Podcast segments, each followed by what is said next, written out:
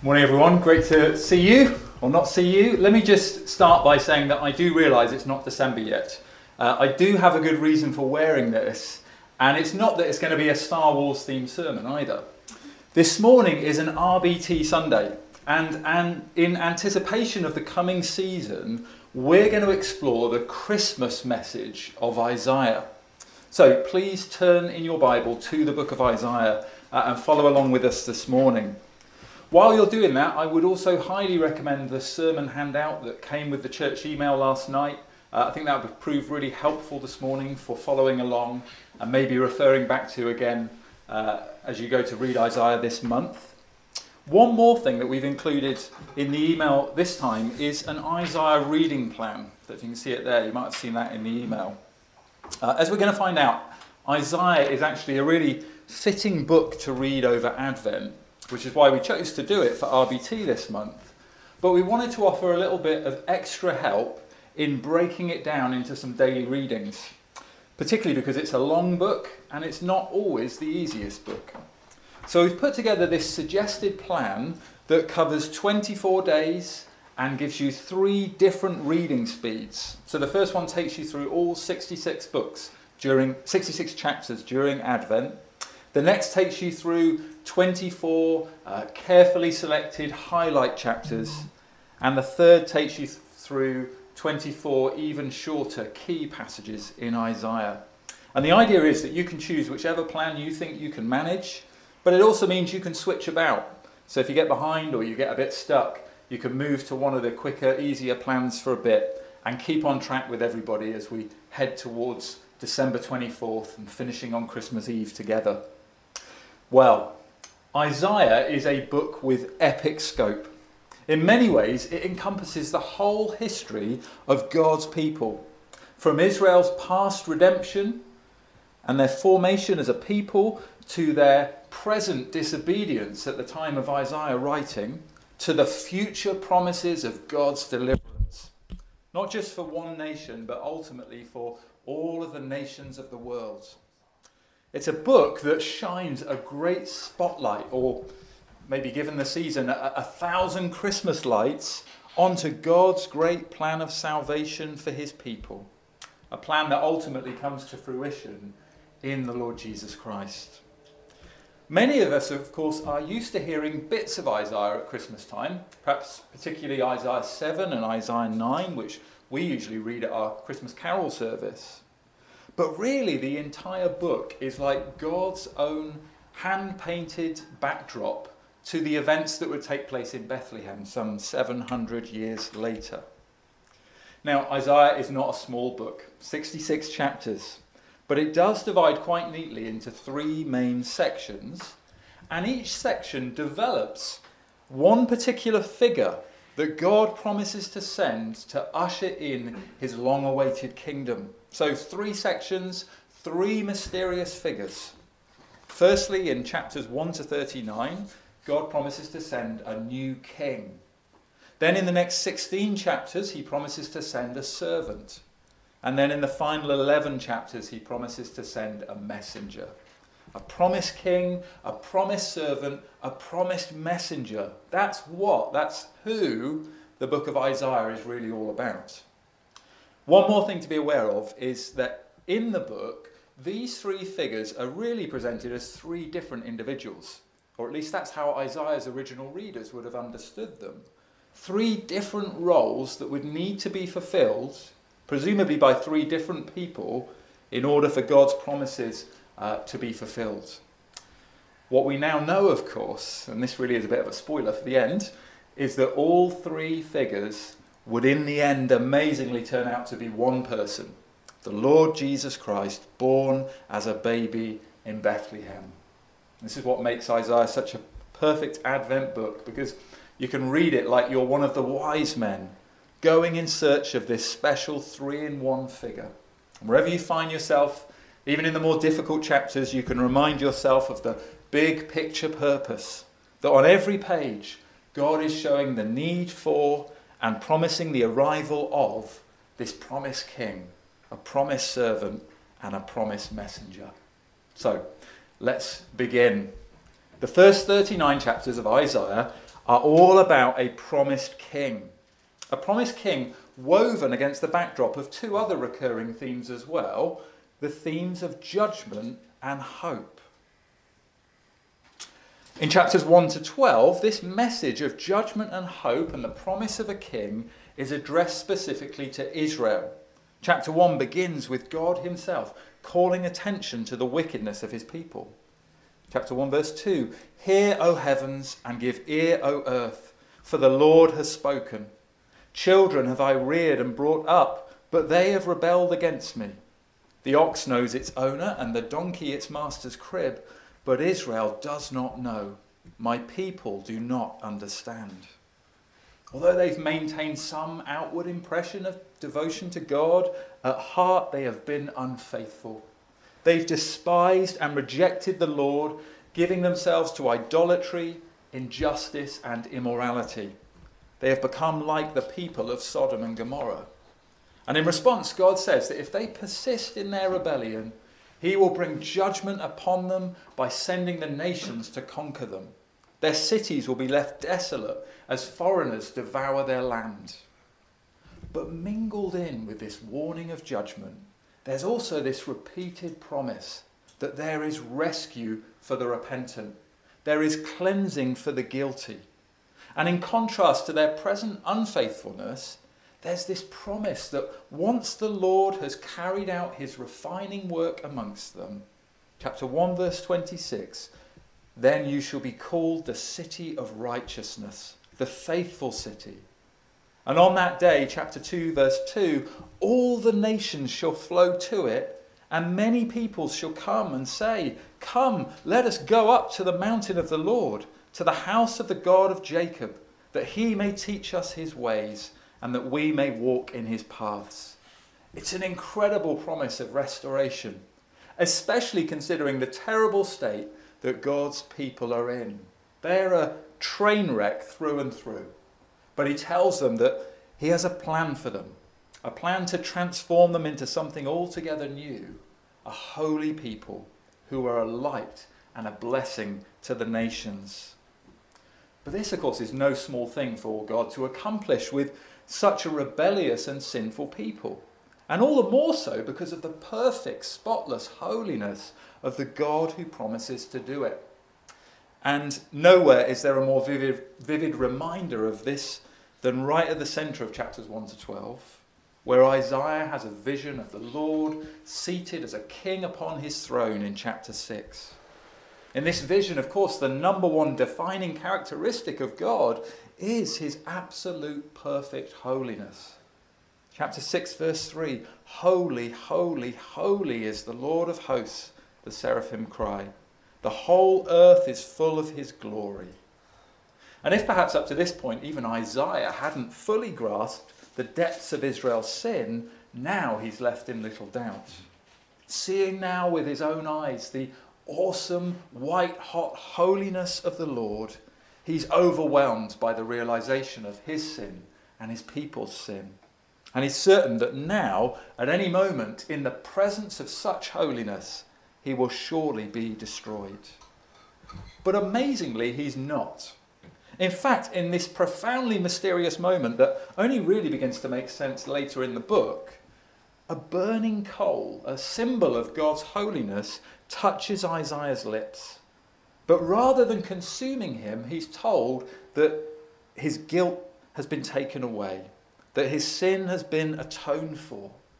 Now, the question that's left unanswered, of course, at this point is how can the very holiness of God that ought to be Isaiah's undoing actually be the means of his atonement and cleansing for sin? And it's not the only significant question posed by chapter 6 as well. Immediately afterwards, God commissions Isaiah to warn his people of the coming judgment. But God also tells him that they're not going to listen, and that Isaiah's message will only harden them. As a result, God promises that he will judge them, chopping his people down like a rotten tree to such an extent that they'll look like nothing more than a scorched and burnt out stump. But that smouldering stump, he says, will be like a holy seed. And so the question left dangling at the end of chapter 6 is what or who is this hope? Who is this holy seed? Chapters 7 to 12 give us the answer. This holy seed, this hope of Israel, is none other than a new king, a king the likes of which the people of God have never seen before. Born of a virgin, his name shall be Emmanuel, God with us. He will shine like a light on those who walk in darkness. And chapter 9, verse 6 The government shall be upon his shoulder, and his name shall be called Wonderful Counselor, Mighty God, Everlasting Father, Prince of Peace. He will be a new shoot from the old stump of David's family. Empowered by God's Spirit, he will be the wisest, mightiest, godliest king of all and his reign will utter, utterly transform and renew God's people forever. That is Isaiah's great message of hope for Israel in chapters 1 to 12. But his gracious plans and promises don't end there. Because in chapters 13 to 27, we discover that this promised king will also bring hope to the nations. Even the very nations who, as tools in God's hands would soon invade and devour Jerusalem. From chapters 13 to 23, the Lord calls out the sins of these nations, of Babylon and Assyria and Moab and more. They are just as proud and arrogant and unjust as Israel, if not more so. And so God promises a day of reckoning when each and every one of these nations will be called to account for their wickedness, when they will face the full fury of his judgment. Now, this perhaps would have not come as much as a shock to Isaiah's readers. One day God's going to judge our enemies? Well, of course he will, and don't they deserve it? What would have been a shock to them, though, was for them to also hear that just as God had a message of judgment and hope for Israel, he also has this message of judgment and hope for the nations. And the message of hope for the nations clearly centers once again around the promise of a coming king who, now we learn, will one day reign over a whole new humanity. On that day, chapter 25, verses 6 to 9 says, On that day, the Lord of hosts will make for all peoples a feast of rich food, a feast of well aged wine and he will swallow up on this, sorry, of rich food full of marrow, of aged wine well refined. And he will swallow up on this mountain the covering that is cast over all peoples, the veil that is spread over all nations. He will swallow up death forever, and the Lord God will wipe away tears from all faces, and the reproach of his people he will take away from all the earth, for the Lord has spoken. It will be said on that day, Behold, this is our God. We have waited for him that he might save us. This is the Lord, we have waited for him. Let us be glad and rejoice in his salvation. It's an amazing picture of the promised king whose coming is repeatedly foreshadowed throughout these 39 opening chapters. But of course, for Isaiah and his contemporaries, this king hasn't yet come. And in his absence, the need for him only grows more desperate as time goes by. He is sorely needed. And that essentially is what chapters 28 to 39 are designed to prove beyond any shadow of a doubt. Throughout these next 12 chapters, 28 to 39, what we find is this blow by blow account of the inevitable fall of Jerusalem and the blame for it lies squarely with God's people themselves, and particularly with their leaders, as they continue to doubt God's ability to protect them. Seeing the hostile nation of Assyria looming on their doorstep, rather than crying out to God, Israel's leaders try to bargain with another nation, Egypt, to gain their military protection. Isaiah warns them of the folly of trusting in chariots and horsemen rather than looking to the Holy One of Israel to protect them, but they won't listen. What they so desperately lack at this point is a godly king to lead them in trusting God. And then all of a sudden, a glimmer of hope appears again. A new king takes the throne, King Hezekiah, We meet him in chapter 36 and he shows real promise. In 2 Kings 18, verse 5, it says of Hezekiah, He trusted in the Lord, the God of Israel, so that there was none like him among all the kings of Judah after him, nor among those who were before him. And as the Assyrian armies descend on the cities of Judah, King Hezekiah humbles himself before the Lord and cries out for God to save them. And miraculously, the city is saved overnight as the Lord himself strikes down 185,000 in the camp of the Assyrians. Could Hezekiah then be the king that has been promised and that they're waiting for? Sadly, no. No sooner has he experienced this great deliverance than he is hosting a, a, delegation from Babylon and he's giving them a tour of all of Jerusalem's treasuries. He's clearly angling to make some kind of political alliance to gain their protection rather than simply trusting in the protection of the Lord. Chapter 39 ends very sadly with Isaiah telling Hezekiah that all within his house, including his own sons, will one day be carried away into exile in the service of the king of Babylon. And it's clearer than ever to see that what God's people so desperately still need is God's promised king. But as the next section of Isaiah goes on to show, they also need someone else as well. They need a promised servant. So this is chapters 40 to 55 now. One thing to notice as you move into Isaiah 40 is that everything jumps forward a big way in time. In chapter 39, Isaiah is writing about current events. But from chapter 40, he begins to deliver a prophetic message for a future Israel some 200 years down the line after they've been exiled to Babylon for 70 years and then brought back home again. And this section famously begins with a message of comfort and hope for God's returning people. Chapter 40, verse 1 Comfort, comfort my people, says your God. Speak tenderly to Jerusalem and cry to her that her warfare is ended, that her iniquity is pardoned, that she has received from the Lord's hand double for all her sins. The exile is at an end. They are free to come home, and the Lord Himself will be with them to care for them like a shepherd. And God's great desire for His newly restored people, and you see this throughout chapters 40 to 48, is that they will finally fulfill their role as His special servant, serving as a witness to the nations Isaiah 42 includes one of uh, includes the very first of what we call the servant songs.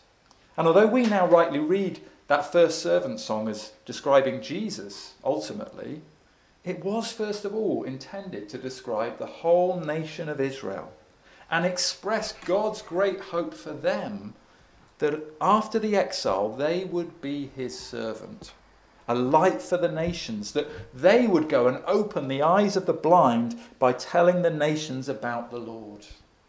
But sadly, it wasn't to be. No sooner are they freed from exile than they're complaining and accusing God of neglect. Chapter 40, verse 27, they say, My way is hidden from the Lord, and my right is disregarded by my God. Throughout chapters 40 to 48, God responds repeatedly to their accusations by reminding them that, first of all, the exile didn't happen because he neglected to protect them, it happened because they rejected and rebelled against him. And secondly, he reminds them that it was he who brought them home again, that he raised up the nation of Persia to conquer Babylon and set his people free. Now, one of the things not to miss in these eight chapters is that even as God is defending himself against their accusations, he repeatedly and tenderly assures them of his own heart for them, that he is their helper and redeemer, that they have nothing to fear, that they are precious in his eyes and he loves them. Some of the most moving passages in Isaiah are included in these eight chapters as God pours out his gracious, merciful heart for his people. But sadly, by the end of chapter 48, we find that Israel is still as obstinate and hard hearted, still as spiritually deaf and blind as before. They're not qualified or willing to be God's servant. But God's plans, of course, to reach the nations cannot be thwarted. And so in chapters 49 to 55, we're introduced to a brand new servant, a willing servant, one man, who will fulfill all of God's gracious purposes for Israel and for the world. This singular servant will not only restore Israel's relationship with God, but he will be the light for the nations. Chapter 49, verse 6. He will publish peace and bring good news of happiness. Chapter 52, verse 7. He will ensure that God's salvation reaches to the very ends of the earth. It's truly a remarkable thing that one man will be able to do all that the nation of Israel could not do. But what's even more remarkable is the way that he's going to do it. This promised servant, Isaiah tells us, will accomplish this mission through suffering by being despised and rejected and ultimately dying for the sins of his people. So that it will be said of him, Isaiah 53, verse 4 Surely he has borne our griefs and carried our sorrows. Yet we esteemed him stricken, smitten by God, and afflicted, but he was pierced for our transgressions. He was crushed for our iniquities. Upon him was the chastisement that brought us peace and with his wounds we are healed. All we, like sheep, have gone astray. We have turned every one to his own way, and the Lord has laid on him the iniquity of us all. Wonderfully, Isaiah 53 not only announces this servant's death ahead of time, but it also speaks of his resurrection and the reconciliation that will pour forth afterwards to the nations as many are accounted righteous before God through his death. And then what follows next in Isaiah is quite staggering. While there have certainly been many expressions of forgiveness and grace and mercy before this point in the book, now in chapters 54 and 55, those gracious announcements just explode forth in a whole new way. It's like a dam has been broken as God announces an everlasting covenant of peace between him and all those who accept what the servant has done on their behalf. It's clear that the greatest obstacle to God's purposes, his own people's rebellion and sin, has been or will be fully dealt with and removed forever by this servant's sacrifice. And from that day on, God's free invitation will go forth to even the most distant and undeserving of sinners. Isaiah 55, verses 1 and 3 Come, everyone who thirsts, come to the waters. And he who has no money, come buy and eat. Come buy wine and milk without money and without price. Incline your ear and come to me. Hear that your soul may live. And I will make with you an everlasting covenant my steadfast, sure love for David. This is the glorious good news that will be proclaimed and announced on that day. And it's why, in the third and final section of Isaiah, the focus shifts just one more time from the promised servant to a promised messenger who will do the announcing on that coming day. So it's this messenger, thirdly and finally, that's at the heart of chapters 56 to 66. Now, these last 11 chapters, they have a, a symmetrical design to them, something I think we're getting particularly used to finding all over the Old Testament as we do RBT. Right at the very heart of this section, in chapters 60, 61, and 62, we see this promised messenger announcing the arrival of God's kingdom. Chapter 61, verse 1 The Spirit of the Lord God is upon me because the Lord has anointed me to bring good news to the poor. He has sent me to bind up the brokenhearted, to proclaim liberty to the captives, and the opening of the prison to those who are bound, to proclaim the year of the Lord's favour. This messenger's arrival brings with it the long awaited fulfillment of all of the hopes and promises that God has made across the years. The moment he comes, God's justice and mercy and blessing will truly begin to flow out to the whole world. It's no coincidence, of course, that Jesus quotes these very words before a packed synagogue in Luke chapter 4. And after reading them, Luke 4, verse 20, he rolled up the scroll and gave it back to the attendant and sat down. And the eyes of all in the synagogue were fixed on him, unsurprisingly. And he said to them, Today this scripture has been fulfilled in your hearing. This is the messenger who brings God's kingdom. He's also, Isaiah tells us, a messenger who intercedes for God's people. We see this in chapter, chapters 59 and 63 to 64.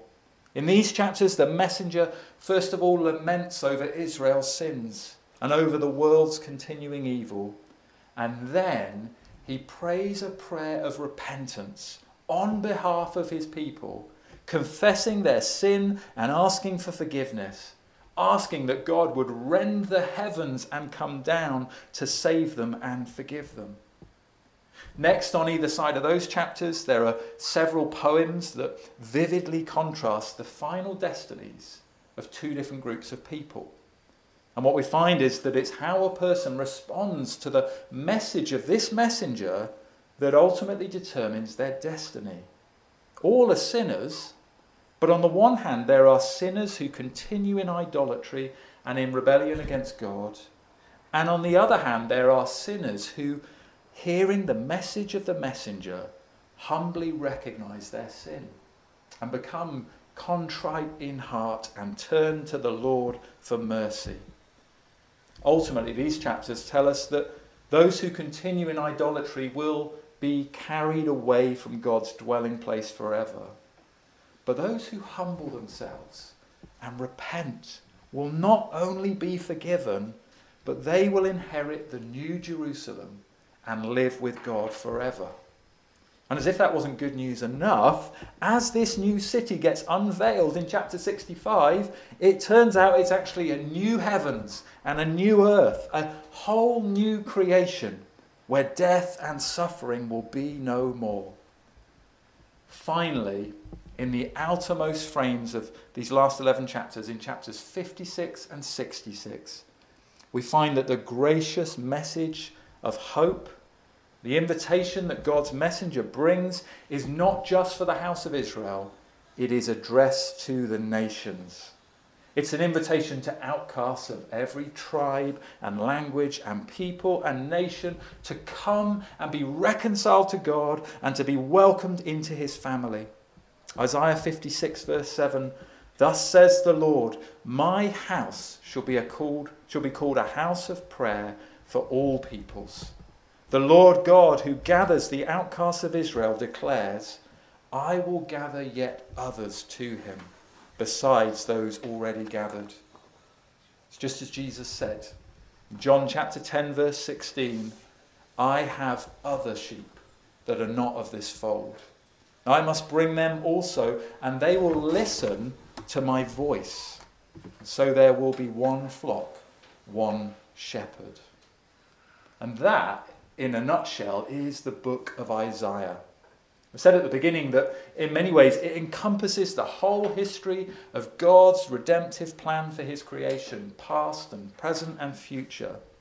But what's hopefully more clear to us now is that all of these plans ultimately come to fruition in these three promised figures a godly king, a suffering servant, and a spirit anointed messenger. Three figures who, though Isaiah and his original hearers could never have conceived it, would actually turn out to be one figure, one man, the Lord Jesus Christ. At Advent, through December, we remember that there was once a time of intense waiting as God's people hung on with bated breath for God's promised rescuer to come. At Christmas, we celebrate the fact that this rescuer has now come, that he came announcing a message of good news for the poor and broken-hearted, that he came as a servant, not to be served, but to serve and to give his life as a ransom for many, and that he rose from the grave and ascended to take his place as the eternal king of all creation. Still today, his invitation stands for sinners of every nation to turn to him and be saved and welcomed into his family. And now we wait eagerly for his return, which of course is also what Advent is about. May reading through Isaiah together this December deepen our adoration for our King, and may it stoke the fires of our anticipation for his glorious promised return. Amen.